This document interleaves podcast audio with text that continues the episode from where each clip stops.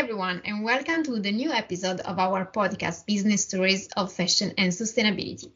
In this episode, we will be discussing the topic of fashion repair, focusing on the luxury leather goods sector. And we'll be talking to Charlotte Staerck, a co founder of the Handbag Clinic, a British company that offers repair and second-hand sales services for luxury leather accessories. Welcome, Charlotte. Hi, well, thanks. So, um, the Handbag Clinic provides repair services for luxury leather accessories. Um, what were the reasons behind your decision to focus on the on this market, and how does your service work? So this um, business came, comes from a legacy of restoration roots because the products that we use in our clinic um, were manufactured in the, the family for over 25 years. So it sort of went from furniture restoration into handbag restoration. And I myself have loved handbags and luxury leather goods, you know, ever since I can remember. So I would was really keen on buying pre-owned and making them look new again. So it, it kind of it comes from a very passionate place and a love of these items.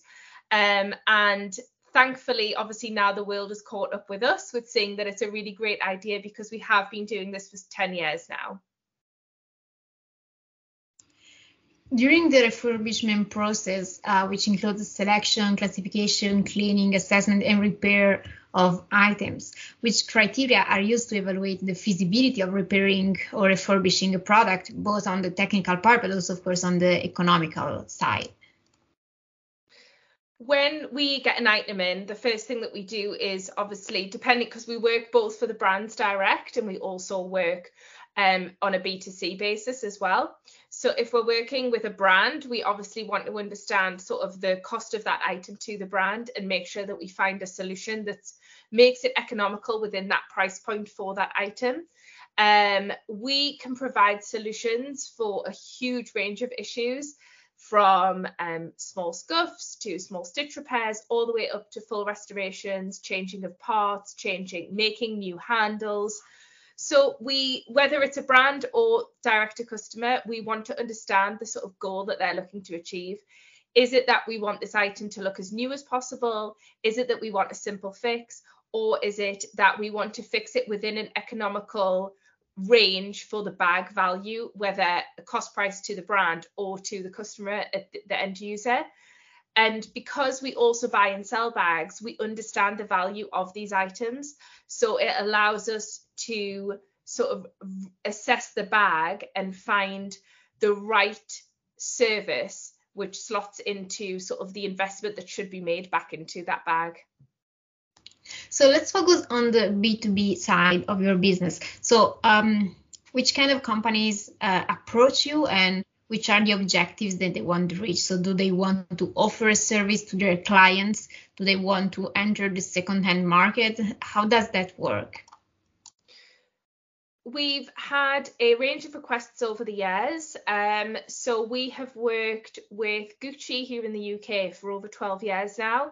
And for them, we've always provided um, a, a, a, source of repairs to their customers in the UK.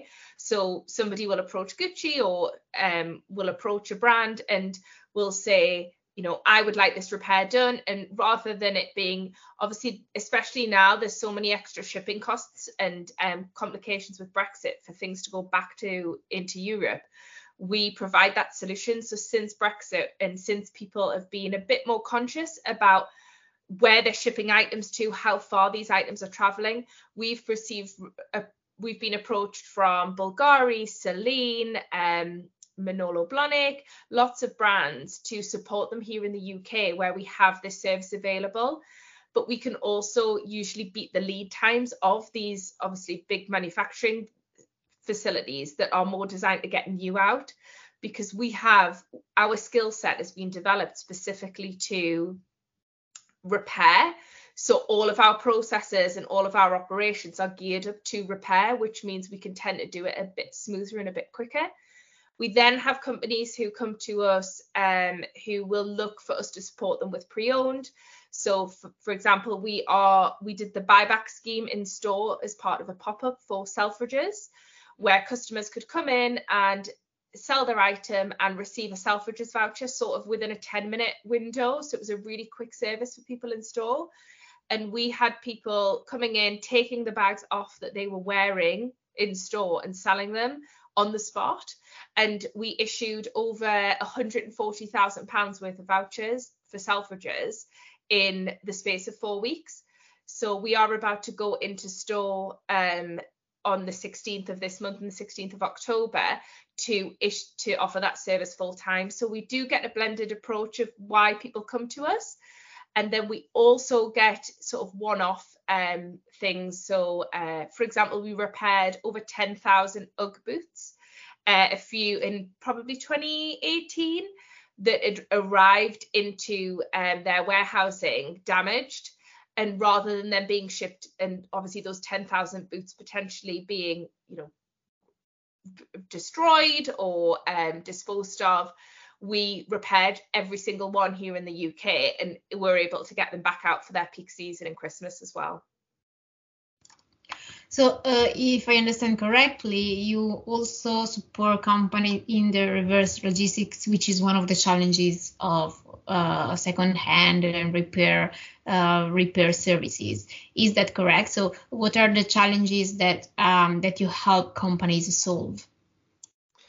We help companies solve everything from items being um, damaged during transit, during um, while on a shop floor. Obviously, accidents do happen when items are out on display. So we re- massively reduce the waste there. We've done that for everybody from Jimmy Choo to Chanel uh, over the years. We then support them with aftercare services for their direct to their customers, um, help them with their warranties. So again that if something comes back to them rather than them having to issue that customer with a new bag we're able to often fix that problem which is a much more cost effective and sustainable solution um, and we also then again sort of these especially in the last sort of three years or so we've seen a big uptake in people wanting to be able to offer lifetime warranties and um, aftercare solutions to their customers and we support with all of that as well. And then we're now also supporting the likes of Selfridges with an option to have a really easy and convenient service for people to you know be more circular with their fashion so buy something from selfridges sell it back to selfridges all done in store all done really quickly and keeping that revenue turning within selfridges as well So um, you also said that in some cases, uh, repair services is more cost effective than other solutions. One, actually, one of the challenges of repair services is the cost because it can happen that the repair cost could be too high for the customer to be willing to pay for that cost instead of buying something new. So does that happen in the market you're working because you're working on in the luxury sector so it's it's a bit different uh, than the mass market. So do you think this cost problem is a problem only for the mass market while in the luxury sector the repair makes sense also economically speaking? Um, what's your opinion on that Usually, if it is a luxury item, then it will always be more economically sensible, especially with the value of a lot of the luxury items increasing over time. So, um, it, and also you've got to consider that um, you know people you know love bags and or love their shoes because they're they're sentimental to them. So we always get customers who are willing to spend more on a restoration, than maybe it's economically worth investing back into that item for the simple fact that they love it or they want to be more sustainable. They feel that over consuming is is not the right way to go and that you know it needs a, a, a relatively small repair compared to buying new. But we run our clinic profitably. So um, a lot of brands we find their hesitation into moving into repair services is because they don't have the logistics, the processes, and the team to allow them to do that profitably. So it can be a big drain on the business and, and maybe not work out cost effective to the cost of a new one. But because for 10 years, we've, as I say, all of our internal processes, all of our team development has always been about restoration and repair. We can do that very, you know, economically. We can do that at a profit. And um, we will always find a solution. I would say out of for the brands direct, it's very rare that we'll not be able to work within their parameters because the repairs we're doing are um, a lot more stitch based or hardware based, where they obviously can provide us with that hardware.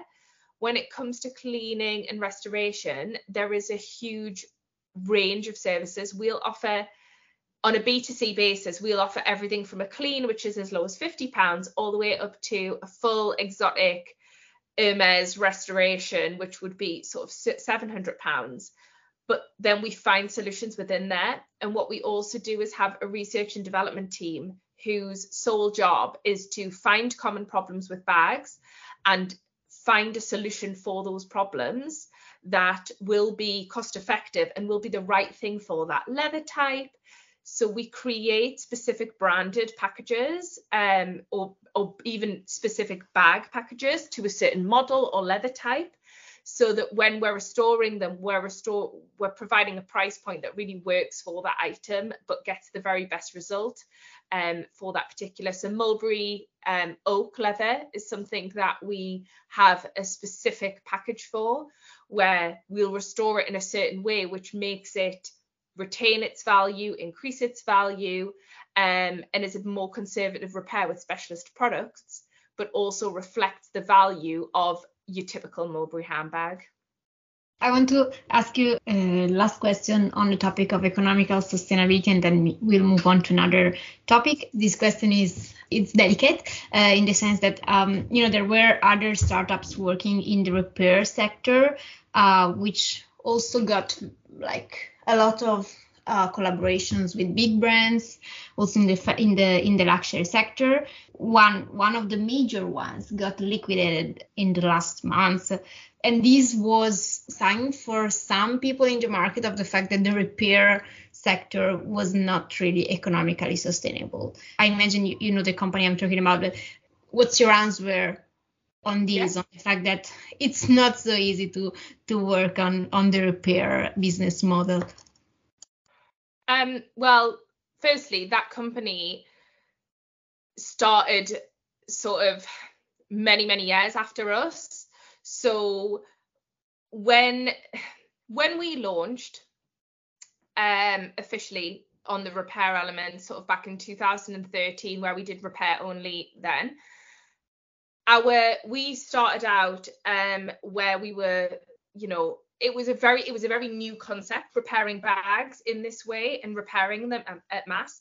And from the beginning our focus was to focus on the service. So what we did was rather than you know you know go after all of these brand i mean we have worked with some brands since sort of 2013 but we never really shouted about it. We had a very understanding that the world wasn't quite ready for what we were offering so we focused on the service, focused on the products. We also work to uh, we our sister company manufacture the pro- some of the products that we use in our clinic.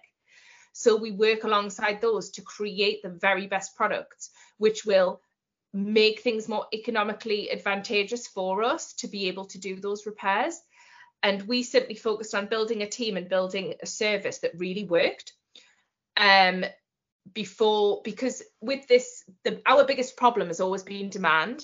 So if you start tipping the scales of where your demand is massively outweighing what you can actually churn out you're going to get stuck into a cycle where you're having to bring in even more business to to pay for the artisans to do the work but you're never kind of getting back on top of yourself because you're sort of caught in this cycle. And then because people are delayed, if anything on a B2C basis, if customers are delayed, the first thing that they're going to do is ask for a refund or ask for a partial refund. So you get caught in this really sort of vicious cycle. And we experienced that in 2015 when we opened our Kings Road store. So, I mean, the other business at this time was only just starting to be formed, and we'd already had a service, tested the service, and launched a physical presence. And when we launched that physical presence, we saw demand increase. and we learned so many lessons from that. We that we we didn't we made sure we never got to that point again. So we created bespoke tech. Long before you know uh, that was a, a, thing. We i mean our first bespoke tech to manage the repairs we created in 2012 um so we we made those efficiencies to make it profitable rather than kind of seeking these headlines. Um and that's all we've ever done. Focus on service service service customer satisfaction service. And um we obviously are now in a position where the brands are coming to us and approaching us all of the time. And that company definitely made huge impacts in making repair services a little bit cooler um, but I'm not sure it was the right business model behind that. I think the marketing was really strong and the brand relationships, yes, were strong, but um, the sort of level underneath that didn't quite work. Thanks a lot for for the clarifications. So to counter pollution and waste, France has introduced a bonus for repairing used clothing and shoes, like the bonus réparation, um, which provides a direct discount on invoice for repairs. Uh, what's your opinion on that? And do you think this can benefit the, the market? And what actions can brands take to promote this process? I think obviously it is quite a small value um, that's being offered at the moment, and it's great. It's great to see that you know that people are really getting behind this and really encouraging it and creating these incentives. I think where it'll benefit people is the more mass market, you sort of high street to slightly above high street brands, where it often is less economically, you know, sensible to repair. It doesn't, you know, it's not a lot more customers are more likely to say, ah, it doesn't matter, I'll buy a new one. I think it will definitely help that market. When it comes to what we do, which is obviously more in the luxury sector, it will, it'll not massively impact. I don't think we'll see a huge increase of sort of those big luxury brands coming through us.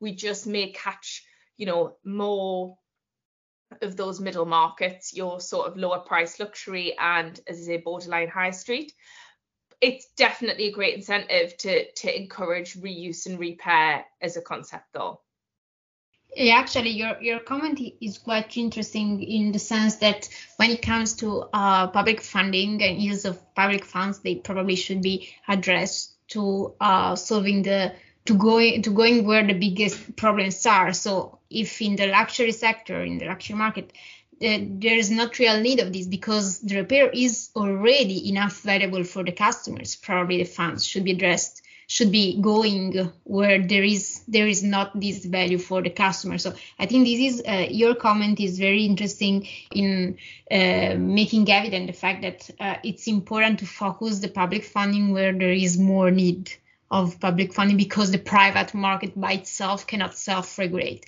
While, for example, maybe in the luxury sector, the market can self-regulate better because there is a higher value in repairing. Yeah, definitely. And and for the luxury sector, the biggest the biggest thing that will encourage sustainability is the brands taking a really wholehearted approach to being sustainable and be encouraging repair and reuse services and, and circularity services. As I say, they are less going to be impacted by any public um incentive you know public funding incentives it more has to come from encouraging their loyal customer bases to really adopt this and we definitely see that shift you know over the last sort of three years or so you know we, for example, we've just launched in Harrods a physical presence. We've had so many more brands approach us looking to do this, and they're a lot more open about talking about it. And that the the luxury sector are the probably easiest and most influential to flip into sustainable models um, if they just commit to it. Yes, makes totally sense. And actually, so you're using the word sustainability uh, many times, talking about the the brand. Uh, my question is, when talking to the customers, so the brand talking to the customers, do you think the main uh, they should leverage the topic of sustainability when like trying to involve the customers in the repair system, or uh, do you think the focus is more on the value added of repairing something that you really love. Uh, do you have any any uh, any feedback from from maybe various campaigns that different brand made and some were more successful than others, maybe because they were focusing on different topics in the communication? It is probably brand specific, and I think more recently customers are getting a little bit more savvy with greenwashing. So as I say, it's about the it's about the um, authenticness of the messaging. So if you have a brand who starts launching, I don't know, some sort of buyback scheme as part of a circularity thing, customers want to see now that sort of next level of of you're not just sort of saying oh yeah you can get about you know you can do something really um you know you can get rid of your old bags if they're only going to accept br- bags that borderline look like brand new because that is encouraging circularity but it's including it's still sort of focused on an overconsumption point of view Whereas obviously what we do is we expand that market way out. So we can take everything from your brand new looking items, which we get all of the time, of course, but we can take those ones that also need repaired and make them economically valuable in the pre-owned market or back to the customer again.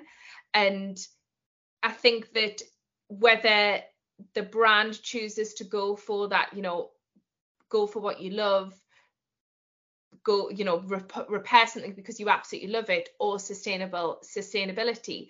I think that boils down to more of a customer. Each customer will be looking for a different reason for them partaking in this.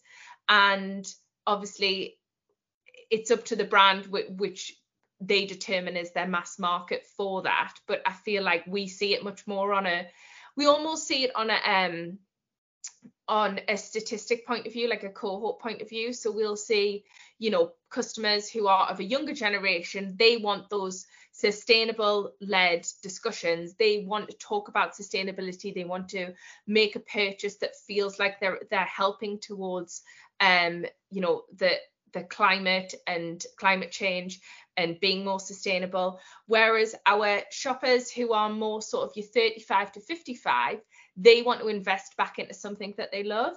And we very much see that split in the business of those two demographics. You touched a very important point that I would like to uh, mm, to discuss more in depth. You spoke about overconsumption um, because the the you know the uh, take back systems can actually um, increase overconsumption because you give back your clothes and you get a discount for something new that maybe you wouldn't have bought or you're buying something that maybe you wouldn't have bought because you know you can resell it so you know when you consider the fact that you will get back some part of the price paid, you are more incentivized to, to buying something new. So there is this problem. And actually, um, what uh, the last reports are telling us is that the circular business models, as implemented right now, are not really allowing a decoupling um, between economic growth and volume growth. They are not they are not able at the moment to do this, and so the, the, the main objective remains selling new clothes for the brands. So um, I have two questions on this. First, do you think there there is a point when there is a balance between giving an incentive incentive for the customer to bring back bring back their their product, maybe to go in the second-hand man- market if they don't want to to use it anymore, but without making the the customer buying something new because the, the incentive is too high. So is there a, a level at which the incentive is strong enough to allow the customer to, to mm, have the customer bring back the product, but we not too high so that the, the customer will buy something that they wouldn't have bought? And this is the first question, first question. And the second question is, do you think that this business model, the, repair and second hand market, can really allow for brands to uh, grow economically at a higher pace than the growth of their new products sold. So can it really be a source of revenue that replaces 20%, 30% of their uh, revenues? So for the incentive schemes, I think our Selfridges relationship does really work for that because what we're doing is we're encouraging people to sell back any bag they've bought. They don't have to have bought it in a Selfridges. It's any bag that they would they have in their wardrobe. And as I say, whether it needs a little clean, it needs a little touch up on the corners, things that often tend to get bar- buried at the back. Um, we we can take those in and it's a great incentive for obviously selfridges because they are then these people are turning their old items into a financial asset that then their their option is to go and spend that in selfridges only. And there's no um to the customer there's no current like um incentive as in we don't give extra in a selfridges voucher than you would get from us as a brand direct. It is a straight exchange. So it's an incentive in the sense that you can easily and quickly come in and get that really easy service to to um, sort of cash in your items for a financial value, but we're not providing sort of an uptick on that. And when you get that relationship where you're just creating a really easy service for people to do this, you find that people will be less um you know people are doing it from a much more genuine place. They're going oh you know what? I have got that bag that's kind of i've not been using for a little while. I'm not using it. Somebody else might as well use it. And it it, it owes itself more to circularity rather than people sort of buying something new selling back getting the 10% voucher or whatever it is back for it that that is that's basically really encouraging people to buy new and sell back quite quickly. We expand that reach right out um, for Selfridges, and it it does it definitely creates a, a truly sustainable led incentive without encouraging overconsumption um because as well to you know you don't have to have just bought it in a Selfridges you don't have to have your receipt whereas if you have to have all of this paperwork sometimes behind an item it becomes a lot more cumbersome to then to then be take part of that which encourages people to buy something and sell it on quicker than they may have previously. And to your second point, do I think that sustainable led can be revenue driving? Absolutely. You know, our repair services are so popular. And as I say, the biggest thing we've ever struggled with is demand. And we can recreate that for the brands and it can you know they can you know sell repair services without it just being sort of a cost covering or a cost drain point of view which in some brands it is we very much make it accessible for them to turn this into a real solution for people. Um, and do i think it could make up 10 to 20% of their overall revenue? It's hard for me to say um, because you know these brands are absolutely huge and we are still on the smaller scale. So i find it quite a big disconnect for me to sort of connect those two at this point in time. However i see it as a it, what i see what we do as being is create uh, allowing brands to offer repair services without having to worry about it being a fin- negative financial impact, creating a really positive journey for the customer, positive messaging for their marketing, and also, you know, as we expand and grow, a more a positive impact on the brands themselves. But for now, you know, I'm I'm not sure on some of the brands that white label whether they add a margin to what we sell them the repair services back to. We don't get that level of information, but potentially some of them are already doing it because you know we just charge the brand direct and we don't get the other side of what they charge those customers. Sure, totally understand. Thanks. Uh, last question: um, What will be the future developments in the fashion repair sector, in your opinion? all I can talk about is what we intend to do, which is we obviously are called the handbag clinic because the roots came from handbag restoration. That is just because um, economically bags tend to be much more worthwhile investing in. However, as luxury fashion and fashion in general becomes such more of a valuable asset to people, we are expanding categories. We do do shoe repairs already. We've done a lot of shoe, you know, we offer a huge range of services but we're looking to increase that um, and also look to move into some other sectors as well outside of leather goods.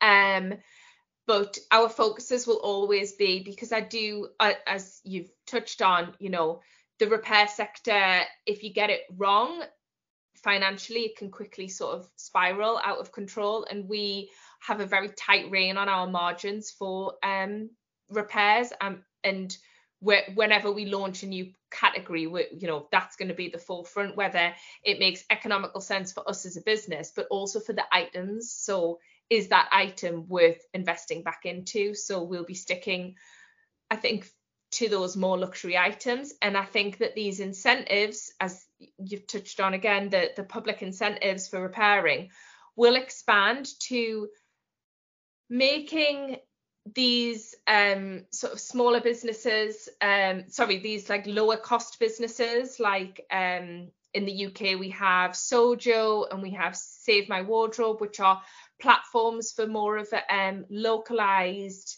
peer-to-peer kind, not quite peer-to-peer, but peer to very small business um, connection points to do very small repairs. And I do think we'll see people using these services a little bit more regularly and thinking uh, the biggest area of the market that I think that repair will impact in the next few years if it's done right is um, the sort of mid market. I think there's a huge range to grow on those maybe lower cost luxury items and sort of higher end high street. I think that if brands in that sector could get a little bit more on board with wholeheartedly offering these services, then you know they they have probably the biggest room to grow because in luxury all we need is the brands to just commit. Whereas this middle sector you've got a little bit more to go with regards to is it economically sensible? Does it make sense for the margins? Do we want to encourage people to buy new so um, i think that that space is sort of a one to watch and we definitely work with some of the brands in that space already. You know ugg um you sort of radley Aspinal of london are definitely picking up what they're doing there and they just you know their requests are it's a service that their customers really need. Um it's just with the lower price point items figuring out how that works and as i say we, we personally always try and find a solution for them Thanks a lot, Charlotte, for all the insights that you gave on on a topic which is super relevant, circularity, and uh, giving your um, your feedback on also how to run this economically sustainable, which I think is uh, the question that many companies have: Is it possible? Uh, so thanks a lot, and thank you again for being here. That's great. Thank you.